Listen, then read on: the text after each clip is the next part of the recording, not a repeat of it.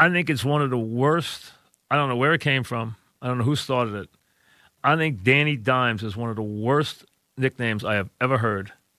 It makes my skin crawl to hear Danny Dimes. I think it is awful. I think it is. I just think it is the. I mean, if I were him, I'd ask for a recount. It is awful. It's terrible. I don't. I don't like anything about it. I don't think there's. Any, I don't think there's anything good about it. I think it is the worst nickname I have heard in forever. I mean, really, I just can't stand it. Danny Dimes. I mean, jeez. Uh, I hate it. And the and absolutely let, let, the kid develop into something first, and let's give him a decent nickname. That is the worst. I mean, I hate Danny Dimes. Cannot stand it. I don't know where it came from. I don't know who, where the or, what the origin was, but it's just awful. Because he went out against Tampa and ran for a couple and threw for a couple, somehow it was Danny Dimes. I don't know where it came from, but I, I don't get it. Uh, it's just awful. Really, really a bad nickname. Just, just awful.